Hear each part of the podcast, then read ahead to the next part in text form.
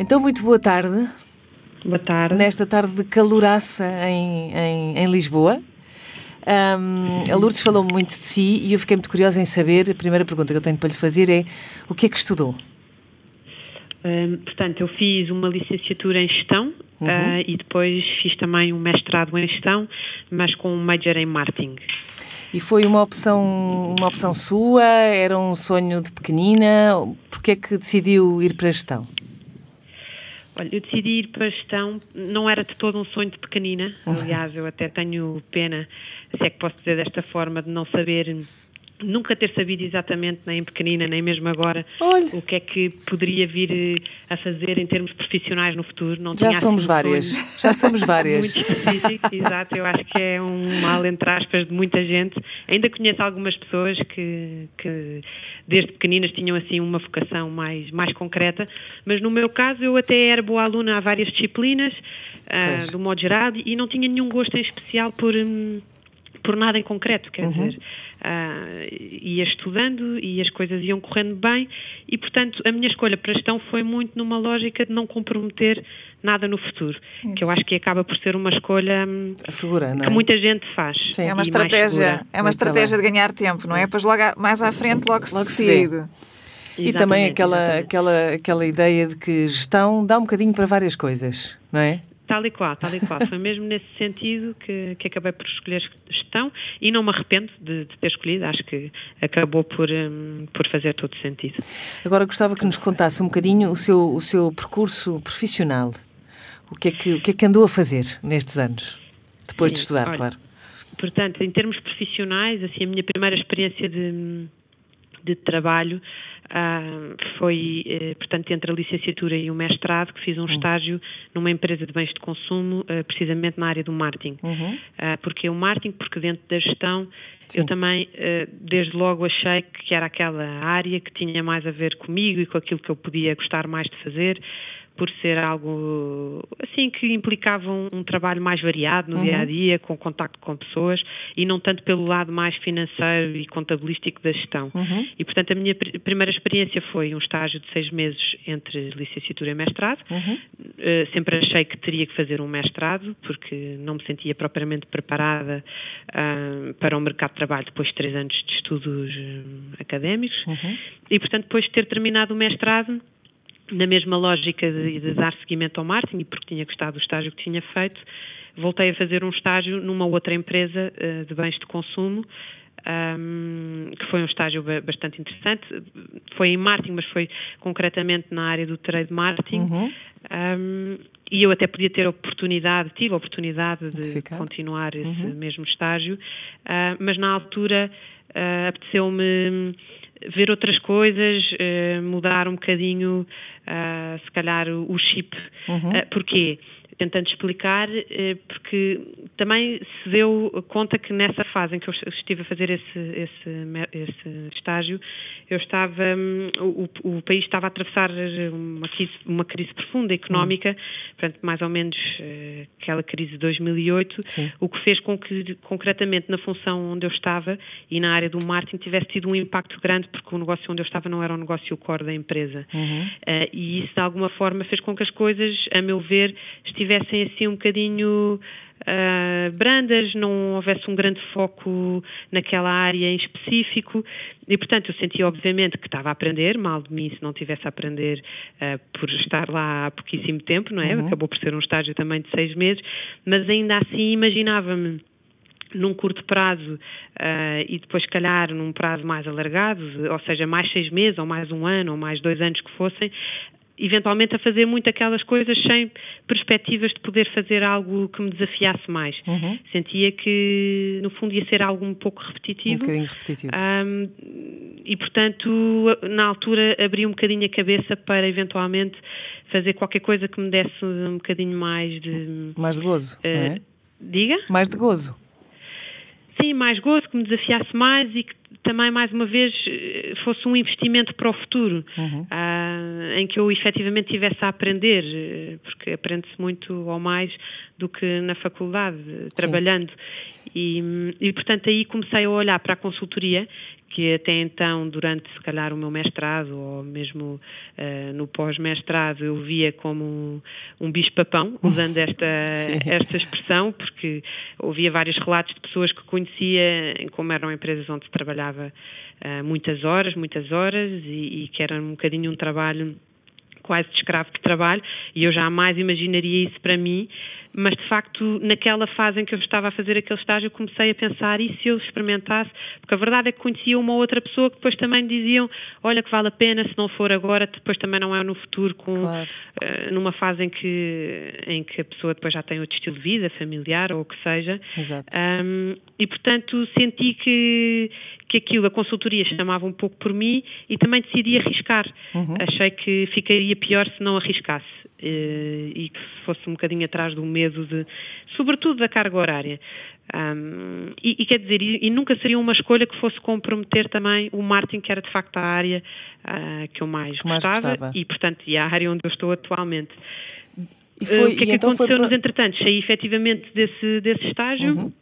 Uh, e tive numa empresa uh, temporariamente também de uma pequena empresa de consultoria e tem graça porque acaba por ser uma empresa que era mesmo mesmo pequenina, éramos menos de 10 pessoas e na altura, e nem sequer tinha muito o perfil de startup, mas não me assustou o facto de mudar de uma empresa que no fundo era uma multi, multinacional, de bens de consumo para uma empresa pequena, porque precisamente eu fui atrás de, de, do descritivo de função do anúncio de trabalho, onde o trabalho era bastante variado, aquilo chamou-me a atenção e acabei por ficar aí temporariamente, porque depois também surgiu uh, um convite de ir para uma Big Four de consultoria, uhum. onde eu achei que também uh, teria que entrar uh, na lógica que eu falava há pouco de investir no futuro e também trazer um currículo e abrir portas até internacionais, se fosse o caso disso um dia mais tarde. Uhum. E foi para, um, essa, foi para essa empresa?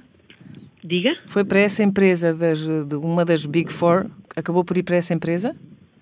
Acabei, acabei por ir para uma dessas Big Four um, onde estive durante uh, mais ou menos quatro anos e tal, quase cinco anos, uh, ainda que depois tivesse engravidado e tive, tive uma filha, portanto depois houve um período uh, de uns bons meses em que tive de licença, de licença. baixa e de licença. Um, para terminar, também explicar que, portanto, eu entrei para a consultoria uh, de gestão de bens de consumo e de empresas de utilities e até de turismo e, e muito por aí.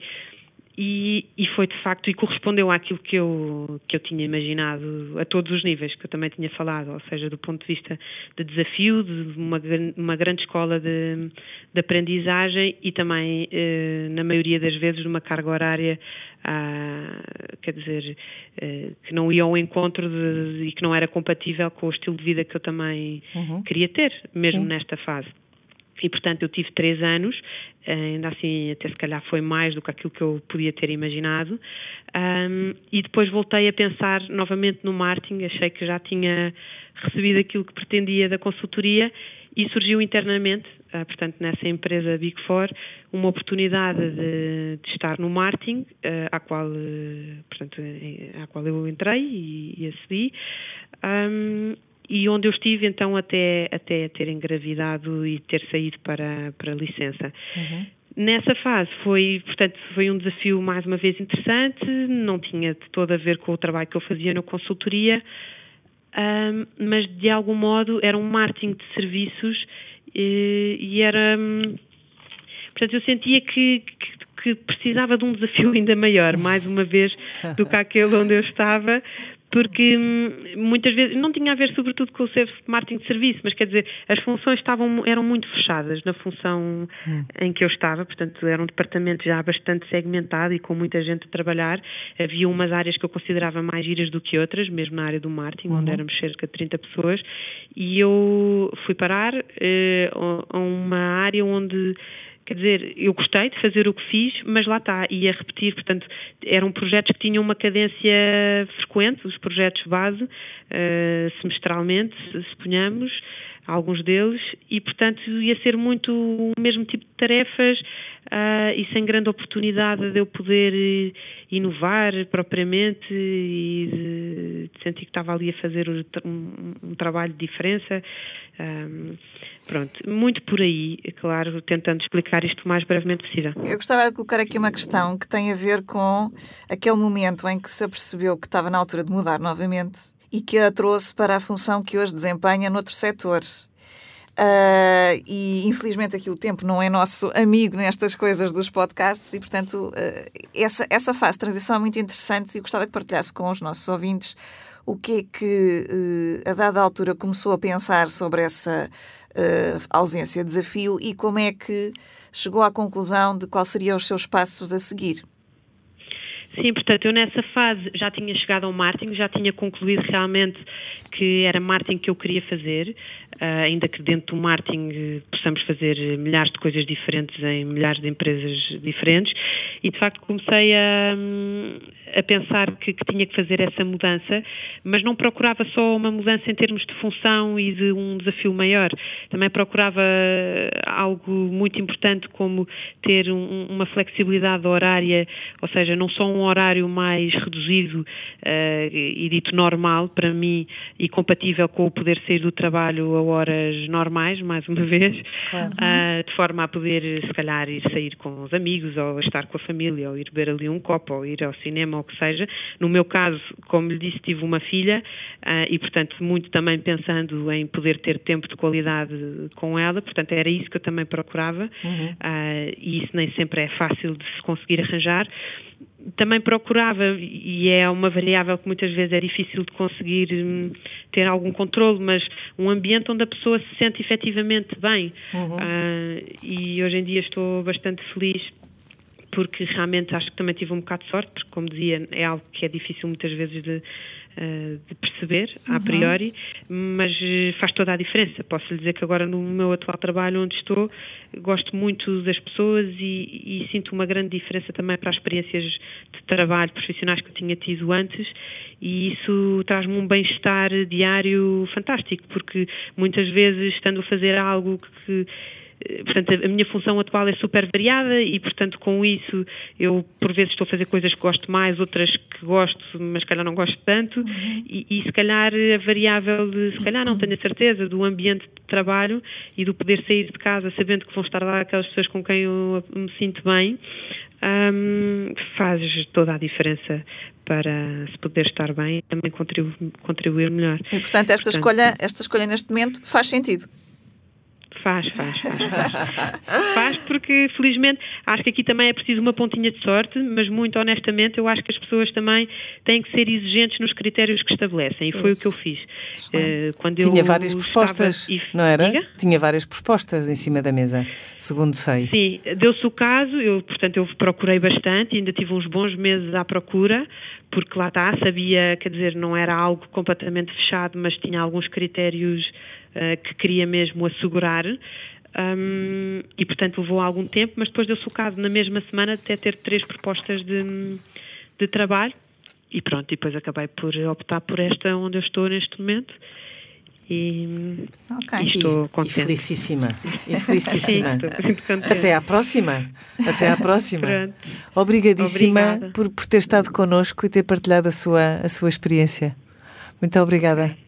Obrigada, obrigada. Oh Lourdes, é, isto é um excelente exemplo. Eu adorei sobretudo a parte do eu jamais uh, entraria numa empresa que exigisse uh, horas, eh, long hours, não é? Horas Sim. muito longas, uhum. onde eu não pudesse. É fundamental. Quando ela fala das horas, uh, das horas para ela, ela não fala só das família, da família.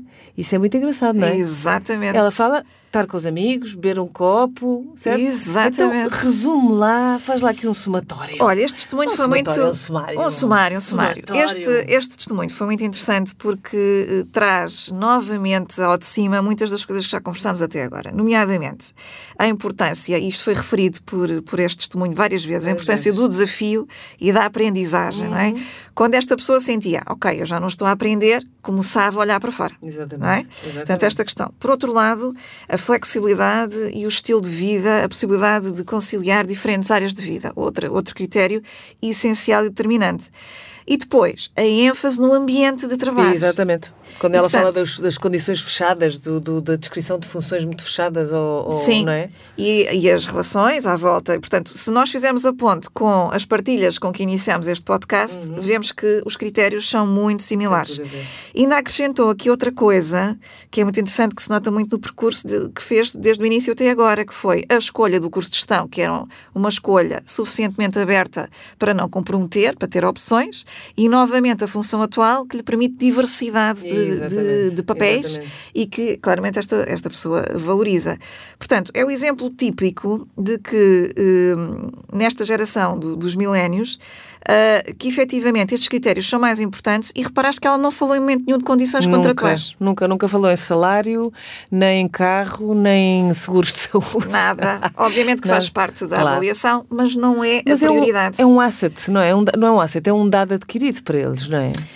Uh, obviamente que, que uh, para alguns sim, para outros não. Para hum. outros, eh, muitos deles até estão disponíveis a viver com menos, desde que tenham a liberdade, claro. a diversidade, a aprendizagem. De facto, é uma questão de ranking de prioridades. Sim, sim, sim. Um, e outra coisa que se nota muito no discurso é o mindset, não é? Repetiu como muitas vezes. É o que faz sentido, é o que faz sentido. Uhum. Que é um mindset diferente da geração X, que é pensar a longo prazo, não é? E isso muitas vezes coloca uh, uma enorme pressão sobre as escolhas que, por exemplo, as pessoas da geração X fazem sobre a sua carreira. E, e é de tal maneira que nós vamos falar disso no próximo mês. Uhum. Portanto, vamos deixar a coisa nesse. Deixa só aqui a provocação, porque havemos lá voltar no mês que vem. Bom, depois de, de, deste testemunho, temos ainda outro convidado hoje. É verdade. Certo, Lourdes? Agora vamos estar à conversa com o Lionel, que também é uma pessoa da geração milénio e o que é interessante é que uh, tem uma profissão tida uh, como muito nobre na nossa cultura, mas a forma como a vive uh, destaca-se pela diferença. E, portanto, é um testemunho muito interessante. Olá, Lionel, ou devo dizer, olá, senhor doutor. olá, olá, olá. Nada de, de consultas neste momento. Mas... É, como se vê que é um milénio. Exato. Nada de doutor. Exatamente. Nada de doutor. Muito bem-vindo. Ah, exatamente. Se eu tiver um problema de garganta, aí posso falar consigo, não é, Leonel? Sim, podemos abrir aqui no final um espaço de consulta online e podemos Espaço de consulta online, exatamente, exatamente. Numa alternativa. Leonela, a Lourdes falou muito em si uh, falou bastante em si, uh, precisamente por esta, por esta hum, dualidade de ter uma profissão nobre ou mais conservadora, se quisermos. Um, uhum. E eu gostava de começar por aí. Uh, o Lionel é médico, certo? Exatamente. É, é otorrino. Diga-me diga uma coisa, foi, foi para a medicina a Lourdes preparou-me aqui uma série de perguntas, mas eu sou uma insubordinada especialista. Sou especialista em, em, subordinação. Uh, mas eu antes disso queria saber, porquê que foi para a medicina? Uh, bem, uh, em primeiro lugar, como disse, eu sou médico há oito anos, mas especialista, ou seja, uma medicina não tutorada, que é a fase, o platô, talvez, da profissão médica, é desde há dois anos. Um, a escolha da medicina, na verdade, foi hum, uma solução de compromisso um bocadinho dolorosa, posso dizer, uh, porque, hum, portanto, eu senti que, à medida que fui progredindo na, na, minha vida académica, começando na primária, naturalmente, como todos nós, que fui, talvez, sendo submetido a uma espécie de, talvez a metáfora que eu, encontro seja de destilação. Hum. Eh, porque em criança eu sentia, como todos nós presumo, que somos quase tudo, ou sentimos que poderemos ser quase tudo. É? Super-homens. É? A, nossa a nossa identidade, ou, ou, aquilo que poderá ser a nossa identidade, é caótica, é composta, é, e não depende de nenhuma função, mas depende da nossa expressão, do nosso conteúdo. E à medida que o tempo foi passando, e depois passando da, da escola primária para a básica, da básica para o secundário, da secundária para a faculdade, senti que foi sendo atirado como para um alambique, podemos dizer, eh, sendo destilado um, até ser extraído talvez de mim uma substância específica, todas aquelas que nos compõem. E, e quando cheguei então à nossa à fase de, de, de escolha no secundário da, da medicina,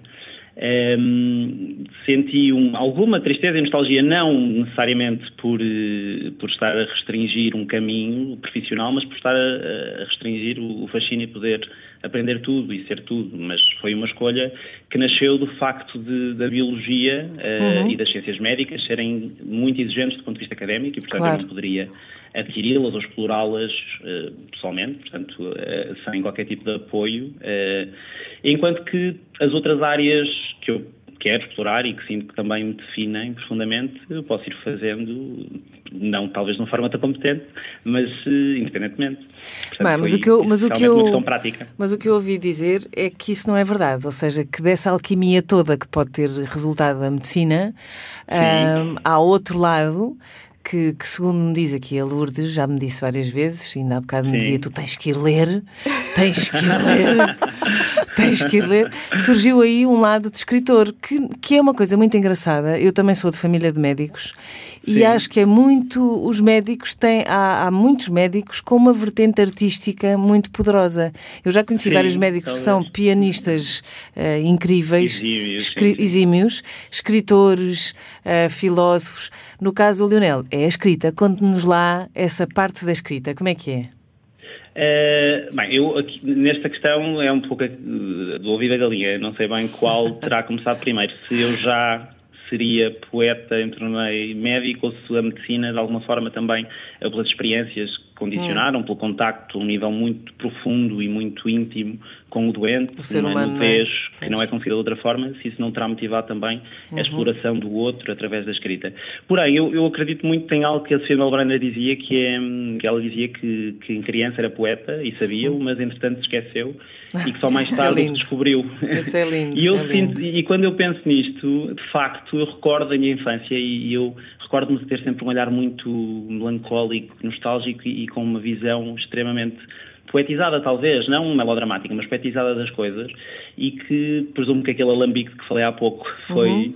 distorcendo uh, essa minha perspectiva e, e, quando voltei a ter mais tempo, uh, especialmente agora desde o do final do internato, comecei a perceber-me de que eu já fui, já era e, e já me expressava e já via o mundo também como um narrador, como um escritor, uhum. como alguém que permeia aquilo que vê e particularmente as experiências médicas que são extraordinariamente pessoais e claro, informativas claro, claro, para a escrita e, e portanto defino-me também, talvez essencialmente também como médico e também beneficiando da minha, da minha profissão médica, sem dúvida. Como é que, como é, que é o, o Lionel? Que, que diferenças tem o Lionel escritor do Lionel médico? Uh, olha, cinismo, acho, acho, que é a questão. e frontalidade. O escritor é, é, tem um nível de acrimónia, de, de, é um bocadinho mais blasé, tem uma visão, não digo que desapontada, mas uma visão muito ácida da, uhum. das coisas, porque, excetuando talvez alguns poemas mais emotivos, mas tem uma visão muito crítica, muito talvez até por vezes iconoclasta, porque tem alguns textos, muitos deles, que hum, não atacam, mas tentam perspectivar o papel da religião, o papel dos preconceitos, uhum. o papel de uma série de, de, fenómenos históricos na forma como pensamos hoje, portanto, acabam por ter uma finalidade moral, eh, não que, que eu queira ser moralista, nem que sinta que tenha essa autoridade, mas eh, é uma visão sempre muito perpassada à ironia, a algum sarcasmo, uhum. Eh, enquanto que o Lionel Médico, eu gostava de acreditar e gosto de acreditar que seja muito mais generoso e muito mais eh, empático para com o doente e julgo que é algo que também me é essencial. Eu adoro conversar com as pessoas, e adoro ouvi-las e adoro entendê-las, seja por parasitismo para poder aplicar na escrita ou por, eh, por eh, inclinação pessoal. Também tenho uma família enorme e nós sempre partilhamos tudo e, e somos muito motivados a, a envolver-nos na vida uns dos outros. Portanto, enquanto médico, sou mais próximo e, e, não, não interferindo na minha e, função médica, naturalmente. E, a Lionel, como é que uh, como é que é diferente uh, a sua vivência da, da, do papel de médico em relação aos outros médicos, em relação aos outros pares? No uhum. que é que se diferencia? Uh, o que é que é diferente na sua vivência? Por causa de ter este outro lado do Lionel Sim, como é que o vêem, exatamente? Olha, uh, por um lado, eu sinto que talvez invista um pouco mais, isto não é de todo ser presunçoso, é só uma forma de me talvez é a minha abordagem que é distinta, mas eu tento sempre compreender o doente no seu contexto, mesmo da situação de vida, mesmo que ele venha com uma dor de ouvidos, tentar perceber uh, onde é que nasceu, onde é que vive e se os filhos o deixaram ou não. Graças a Deus. Uh, de alguma forma, por, e isso noto, e uma vez mais, sem qualquer tipo de presunção, que me foco muito nessa questão, mesmo que seja em consultas com muito pouco tempo, uh, e talvez os meus colegas eu noto que tentam ser mais práticos e científicos, e acho que talvez esta, esta espécie de filia para a escrita me, torne um pouco mais eh, menos técnico e um pouco mais influído, de, infundido, aliás, de, de curiosidade. Uhum. Como os outros colegas me veem, eh, eu sou sempre parasitado para escrever tudo e mais alguma coisa. sempre, sempre que é necessário escrever um e-mail, sempre que é necessário escrever um poema para um casamento. É o, um texto, Lionel escreve lá. É sempre o Lionel que vai tratar de rever cartas para enviar para o sindicato, para a Conselho de Administração, para, ou então escrever algo emotivo para alguém ou para ler em algum dos 50 anos do, de algum dos médicos, ou que seja. Portanto, vê-me como um instrumento muito útil para se excluírem de, de, responsabilidades, mas acho que também notam, por vezes, com algum medo, esse meu olhar eh, acutilante e parasitário. os ladrões de histórias, meus, como os meus colegas dizem-me isso. São os ladrões de histórias. Tenho de aparecer em algum dos meus textos. Porque já aconteceu, efetivamente. Alguns já apareceram, apesar de não, não expostos, não é? Mas, mas já apareceram e, e quem sabe não se ponham à minha frente. Exatamente. E, e, e a Lionel, como é, que, como é que os seus colegas, a sua família reagem este exercício de escrita? Eles levam isto como uma coisa séria ou acham que isto é uma coisa hum. tipo um passatempo? Uhum. Uh, bem, e, depende naturalmente muito de quem, a quem se pergunta, mas eh, eu detesto categorizar pessoas, mas já que estamos a falar dos milénios e de, das gerações, eu acho que geralmente quando são pessoas mais velhas, uh, na minha, seja na minha família ou não, entendem sempre a escrita como uma curiosidade, como uma distração, algo acessório se vincular à minha superfície ou à superfície daquilo que é a minha identidade, que é ser médico.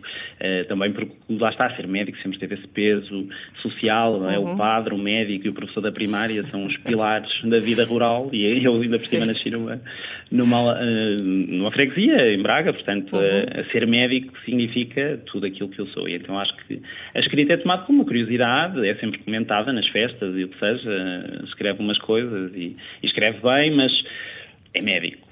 Portanto, não, é sempre tomado com alguma desplicência. Claro, claro, é uma brincadeira. Uh, mas, mas na, nossa, na nossa geração, curiosamente também é, funciona um bocadinho como um nevoeiro. Eu acho que um pouco mais vem de mim a não ser. Uh, eu, eu, podia ser tech wizard, ter uma startup, fazer crónicas de viagens ou turismo rural e continuar a ser um médico, mesmo uhum. que eu desistisse da medicina.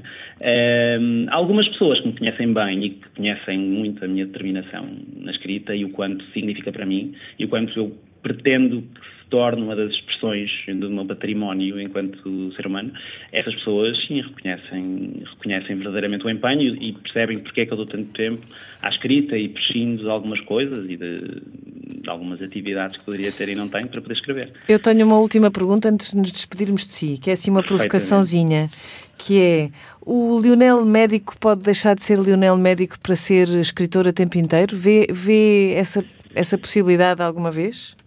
Uh, é uma questão com a qual eu próprio me debato. Eu não, tal como no secundário, eu não consigo neste momento conceber viver sem medicina também, porque uhum. é um, um retorno. Uh, eu, eu, preciso do pensamento científico e da, da, aplicação da biologia e desse contacto com o outro.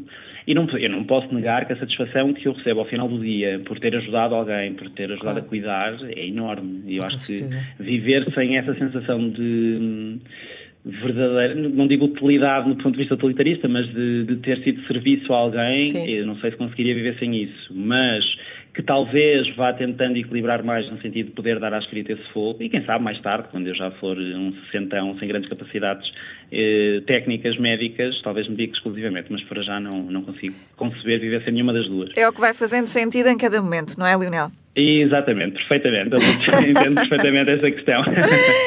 Ótimo, excelente. Leonel, muito obrigada. Obrigadíssima. Obrigadíssima. Ora, bom, é, eu que agradeço. Bom, bom fim de semana e boa semana. E muito boas escritas. Obrigado e sucesso para o vosso podcast. Muito obrigada. Obrigada, Leonel. Um abraço. Obrigada, bom. obrigada.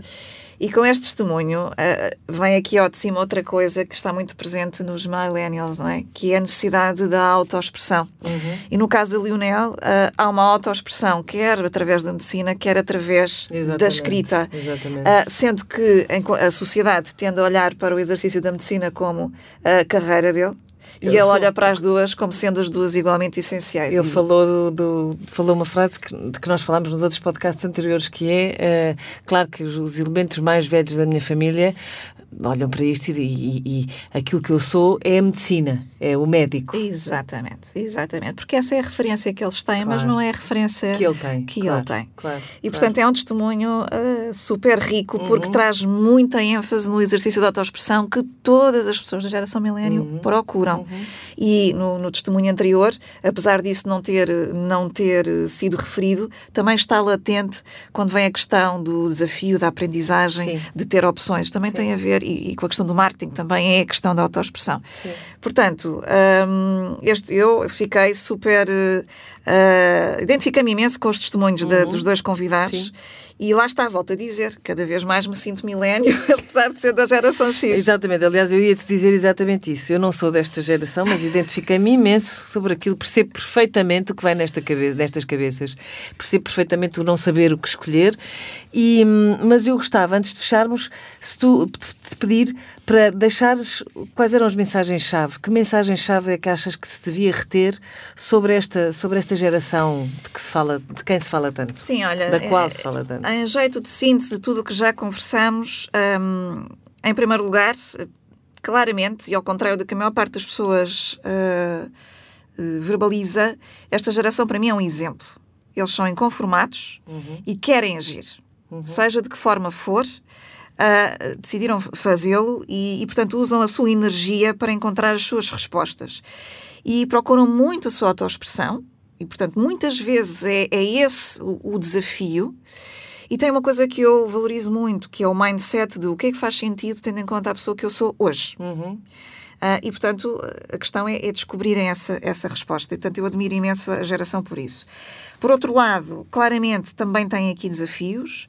Uh, é importante aprenderem a paciência e a resiliência. Coitadinhos de vocês. Porque há coisas que dá muito jeito o mindset do rápido, do imediato, mas há outras coisas que requerem mastigação, digestão, assimilação e o resultado vem mais à frente. E isso faz parte do crescimento claro. e do amadurecimento claro. que nós, na nossa geração, fomos muito mais uh, preparados para isso, muito mais formatados para isso, uhum. e nesta uh, também temos um papel aí, que Exato. é de facto passar essas, essas uhum. ferramentas ou de alguma forma poder contribuir com a nossa experiência para a experiência dos outros. Por outro lado, e, e uh, um, as últimas recomendações é esta, esta geração é corajosa por natureza e aquilo que eu desafio é que desenvolvam a sua empatia. Uhum.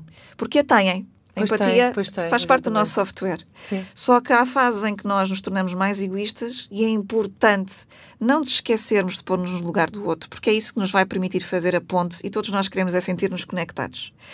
E finalmente, e, e um, um, no primeiro testemunho que, que, que falou-se muito disso, a questão da importância de levantar os critérios que são importantes para mim na minha vivência de vida e procurar uh, os contextos e as soluções que uh, respondem a esses critérios. E isso faz-se com autoconhecimento. Uhum. Portanto, uh, são estas as recomendações e, e sinceramente, eu aprendo todos os dias com esta geração e, e, vou continuar a aprender muito mais no futuro. Sabes o que é que eu gostava só de, de dizer como último ponto? é que quando eu olho para estas pessoas e penso uh, no nosso conceito de liberdade uh, uh, dos anos 70 e 80, quando eu olho para eles, eu acho que eles sim personificam a liberdade, a liberdade individual, não a liberdade que é imposta por um grupo ao qual tu tens que te afiliar e tens que fazer coisas com, mas a liberdade pessoal, a liberdade de eu escolher o que quero ser, o que quero fazer, a forma como quero trabalhar. Eu acho isso. Muito bem dito e observado. E fechamos com chave de ouro, não Vamos é? fechar com chave de ouro. Vamos voltar daqui a um mês e eu sugiro quem nos está a ouvir, sobretudo se for da nossa geração, umas raparigas novas, um, uh, que, que, não perca, porque vamos falar sobre, sobre a geração X nestas nossas conversas sobre as vidas profissionais. Deixem-me também dizer-vos que estes testemunhos, muitos destes testemunhos e de outros que nós vamos referindo, encontram-se no livro uh, que a Lourdes e eu escrevemos, que uhum. é o, o Quero, Posso e Mudo de Carreira um, que podem encontrar facilmente. Aliás, o próprio site da Lourdes faz link com isso. E mais uma, uma última coisa, antes de nos irmos embora, não se esqueça que se quiser partilhar a sua história connosco ou deixar uma pergunta, utilize o mail o mail que eu vou dizer, que é comente arroba quero, posso e mudo.pt. Vou repetir, comente arroba quero, posso e mudo.pt. Vamos gostar muito de responder ou de ter a sua história connosco. Até daqui a um mês. Até, até breve. Até breve, Lourdes. Quero Posse Mudo de Carreira é um podcast mensal gravado nos estúdios da Display Sound Lab. Quero Posse Mudo de Carreira é também um livro escrito por Lourdes Monteiro e Alexandra Quadros, publicado pela Leia e disponível em leia.com. Se quiser descarregar as primeiras 50 páginas, basta aceder a queropossoimudo.pt.